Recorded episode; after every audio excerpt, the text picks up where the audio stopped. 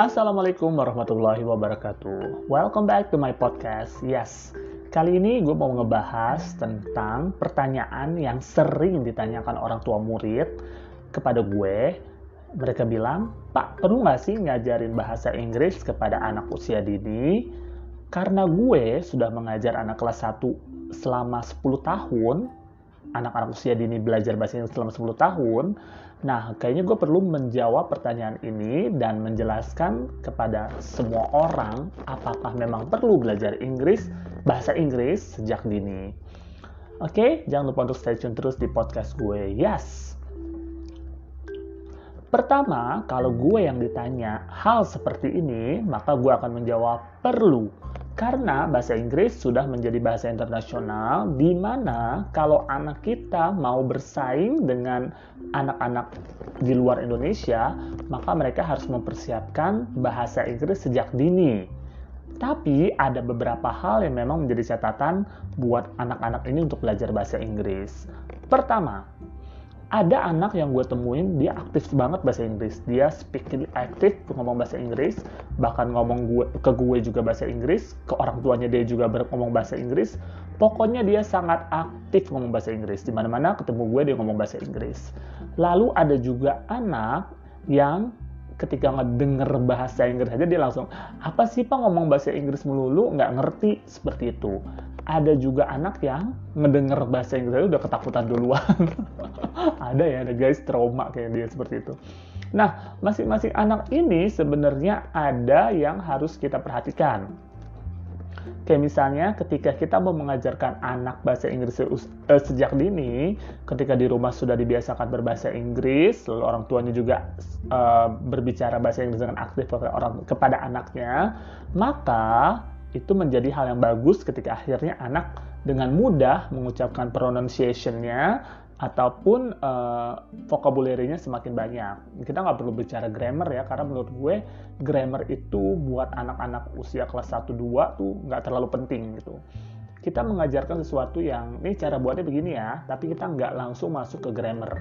Grammar itu menurut gue baru bisa dipelajari ketika anak sudah masuk usia SMP bahkan SMA seperti itu. Jadi mereka anak-anak yang uh, kelas usia dini ini nggak perlu banget deh belajar grammar menurut gue. Karena grammar itu akhirnya membuat anak semakin pusing dan ujung-ujungnya mereka semakin ketakutan sama bahasa Inggris seperti itu. Nah, untuk anak yang speaking aktif bahasa Inggris, orang tuanya juga speaking aktif bahasa Inggris, maka tidak akan ada kesulitan belajar bahasa Inggris di kelas gue. Mereka rata-rata adalah anak yang aktif, mereka bertanya, mereka speaking bahasa Inggris dan lain sebagainya.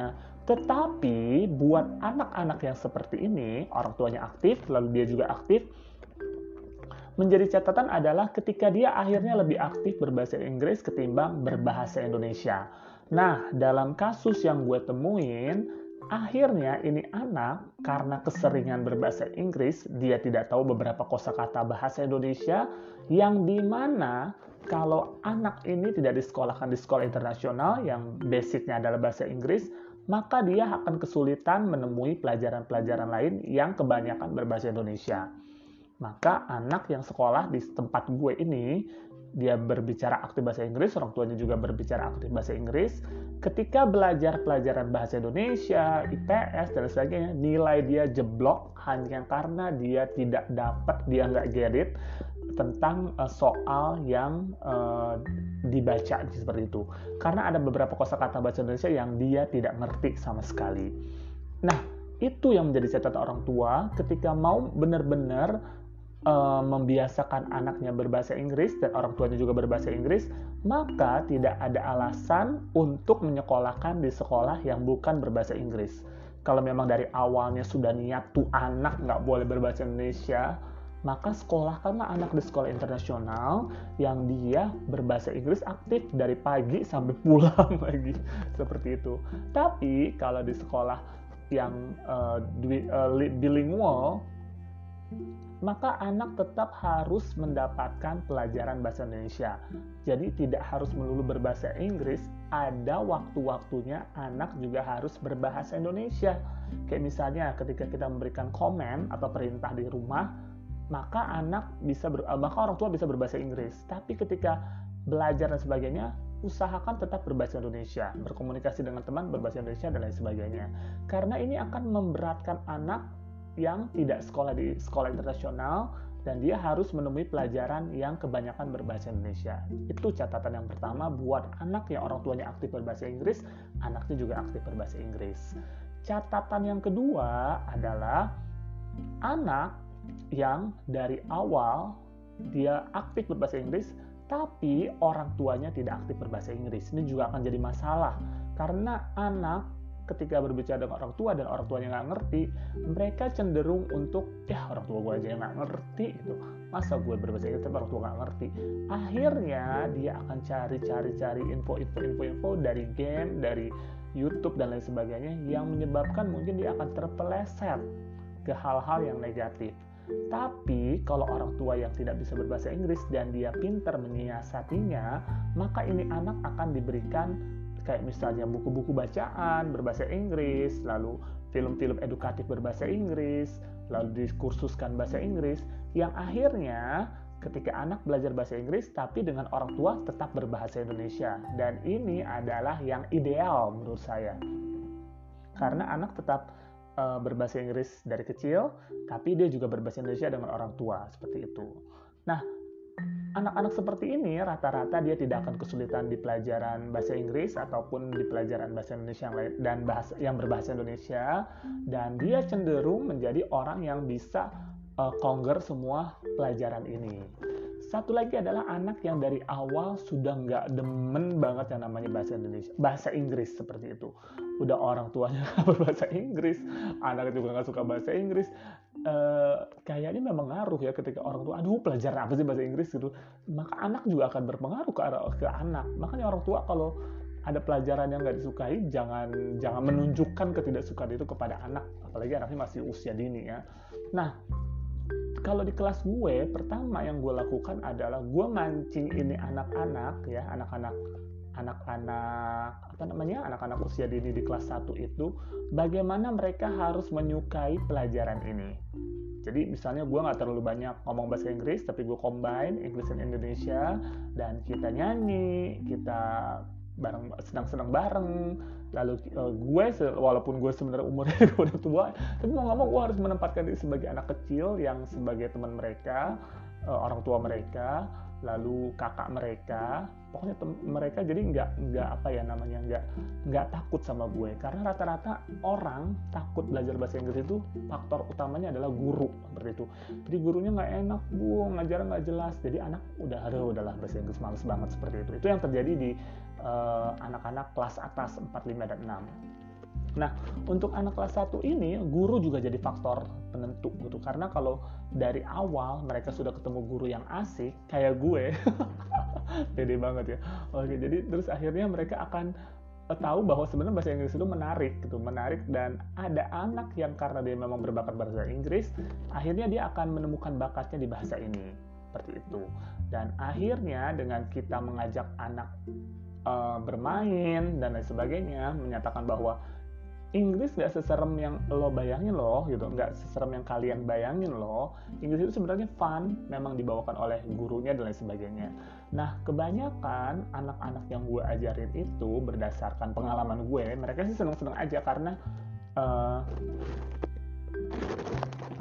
karena mereka menemukan bahwa kayak gue misalnya gue selalu uh, belajar bahasa Inggris terus kita gue menambahkan dengan cerita-cerita bilingual yang membuat mereka akhir penasaran dan mereka ingin terus belajar bahasa Inggris. Itu adalah awal yang bagus buat mereka, curiosity dari mereka untuk belajar bahasa Inggris. Jadi uh, mereka akan ah, bahasa Inggris gimana sih? Aku pengen deh kayak gurunya, kayak Pak Yasser bisa berbahasa Inggris. Aku pengen seperti dan orang tua akhirnya bisa campur tangan di situ.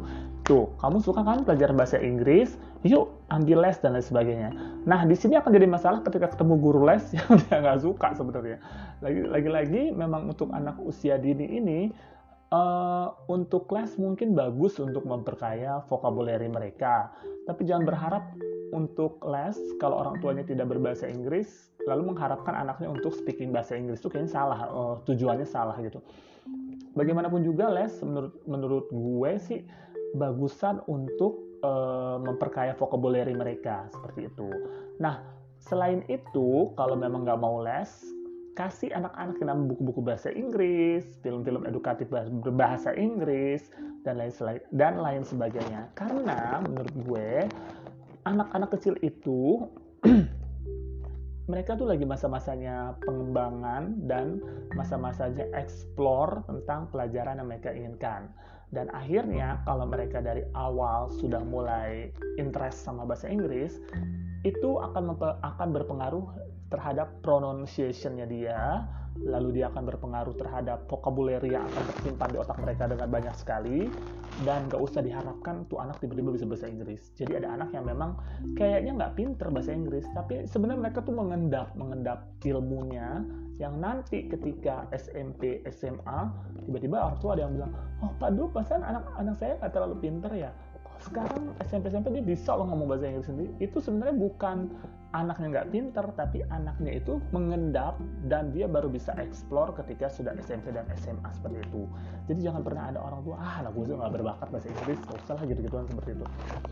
Jadi apa yang orang tua pikirkan adalah yang akan diikuti oleh si anak jadi jangan pernah orang tua berpikir yang negatif terhadap anak itu yang paling penting yang pertama setelah itu, kalau anak berbakat, maka kasih semuanya. Buku bahasa Inggris, pelajaran, musik jangan dilarang. Eh, nggak boleh dengerin musik-musik barat, haram. Gue kayaknya kalau ketemu yang kayak gitu, nggak semua musik barat haram loh. Lo bisa cari yang namanya musik-musik islami, tapi dia berbahasa Arab juga, berbahasa barat juga, berbahasa Inggris seperti itu. Jadi jangan ini haram itu haram. Semuanya aja haram ya. Seperti itu. Jadi support mereka bilang nah dulu ibu nggak bisa bahasa Inggris karena dari dari kecil ibu uh, ada pelajaran bahasa Inggris. Ibu pengen deh uh, kamu bisa bahasa Inggris. Nah itu akhirnya memotivasi anak. Jangan heh lo udah belajar bahasa Inggris belum? Nah kamu udah belajar ibu sebenarnya ibu tiri apa ibu kandung? Kayak ibu tiri nggak sekejam itu juga ya. Nah untuk itulah menurut gue bahasa Inggris itu sangat penting dipelajari dari usia dini tapi dengan catatan tadi ketika anak aktif berbahasa Inggris orang tua beraktif berbahasa Inggris tetap harus dimasukkan bahasa Indonesia. Eh iya benar tetap harus dimasukkan bahasa Indonesia ketika sekolahnya adalah sekolah bilingual tapi ketika sekolahnya internasional dan tujuannya memang internasional nggak usah yang namanya belajar bahasa Indonesia. Maksudnya bahasa Indonesia sekedarnya aja seperti itu tapi kalau uh, kalau anaknya uh, mau sekolah di bilingual tetap harus belajar bahasa Indonesia. Yang kedua, buat anak nyaman dengan bahasa Inggris. Jangan seolah-olah seolah-olah karena ini adalah bahasa asing ya. Sama kayak kita belajar Al-Qur'an. Dulu juga belajar belajar Al-Qur'an kayaknya tuh takut itu karena gue gak ngerti bahasa Arab apa sih bahasa Quran seperti itu. Tapi ajarkan mereka untuk cinta sama pelajaran ini Kayak misalnya combine dengan nyanyian, dengan buku-buku, dengan tales, dan lain sebagainya. Yang akhirnya anak belajar pengucapan pronunciation-nya dan vocabulary-nya.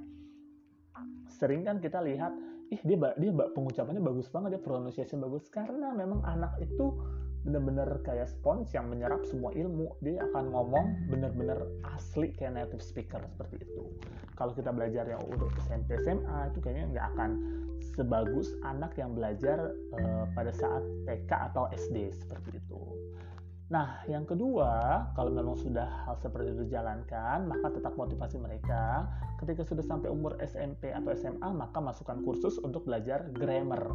Karena grammar bagaimanapun juga, walaupun teman gue yang bule yang tinggal di North Car South Carolina, dia bilang, sebenarnya kita pun orang-orang bule juga belajar grammar. Jadi lo nggak nggak perlu yang namanya takut grammar lo salah dan sebagainya seperti itu ya. Karena lo yang penting kalau mau komunikasi dengan bahasa Inggris orang yang lo ngomong dia get it yang lo maksud ya udah itu adalah komunikasi. Nggak perlu yang namanya grammar grammar ya penting banget. Dan orang itu juga sebenarnya nggak ngerti grammar akhirnya nggak nggak komunikasi nggak berjalan dengan baik. Tapi menurut gue grammar penting ketika lo mau masuk yang namanya kegiatan TOEFL atau IELTS dan lain sebagainya gitu. Nah ini kayaknya mulai bisa diajarkan SMP atau SMA. Kalau sudah SMA, gue saranin lagi untuk ikut yang namanya uh, kelas apa namanya conversation. Jadi memperlancar anak, memberanikan anak untuk uh, apa namanya ngomong bahasa Inggris dengan PD karena karena sudah kuliah rata-rata pengantar adalah bahasa Inggris dan rata-rata sekarang textbook adalah bahasa Inggris seperti itu. Nah kalau dari kecil udah masuk sekolah yang uh, kursus yang mahal-mahal dan sebagainya. Menurut gue sih uh, ya terserah orang tua sebenarnya tapi menurut gue tidak terlalu efektif. Karena kalau menurut gue yang SD kayak SD gitu masukinlah kursus yang ya nggak terlalu mahal tapi bagus secara pelajaran. Lalu SMP mulai nih bisa masuk kursus yang agak mahal. Lalu SMA mulailah dia bisa masuk uh, apa namanya conversation class yang ada native-nya. Lengkap deh jadinya seperti itu. Dan dengan adanya bahasa Inggris maka anak bisa menghadapi persaingan global dari seluruh dunia. Jadinya bukan hanya apa namanya uh, bahasa Indonesia jago bahasa Indonesia tapi juga bisa bahasa Inggris. Oh tapi jangan lupa sebagus-bagusnya anak berbahasa Inggris jangan lupa juga anak ajarkan anak untuk belajar baca Al-Quran. Baca Al-Quran. Jadi jangan sampai lo aja anak lo jago yang namanya grammar bahasa Inggris dia jago tapi baca Qurannya a e u e o. Babi bu bebo itu ya. Itu adalah lo penyesalan seumur hidup banget ya karena nanti ketika di akhirat kalau kita Islam ya dia akan ditanya anak lo jago nggak bahasa Inggris? Tapi yang ditanya adalah bisa nggak baca Al-Quran? Jadi jangan grammar aja jago tapi tajwid nggak ngerti. Nauzubillah menjali oke mudah-mudahan ini membantu untuk menjerahkan dan uh, kita akan ketemu lagi di podcast berikutnya mungkin kalau ada pertanyaan bisa diajukan ke sosial media gue di Yas Ferguson di Instagram Yas Ferguson, Yas C A S S F E R G U S O N digabung. Kalau ke Facebook ada juga Yas uh, spasi Ferguson atau di YouTube Yas spasi Vergo. Oke, sekian pembahasan gue kali ini. Terima kasih untuk mendengarkan. Assalamualaikum warahmatullahi wabarakatuh. See you all.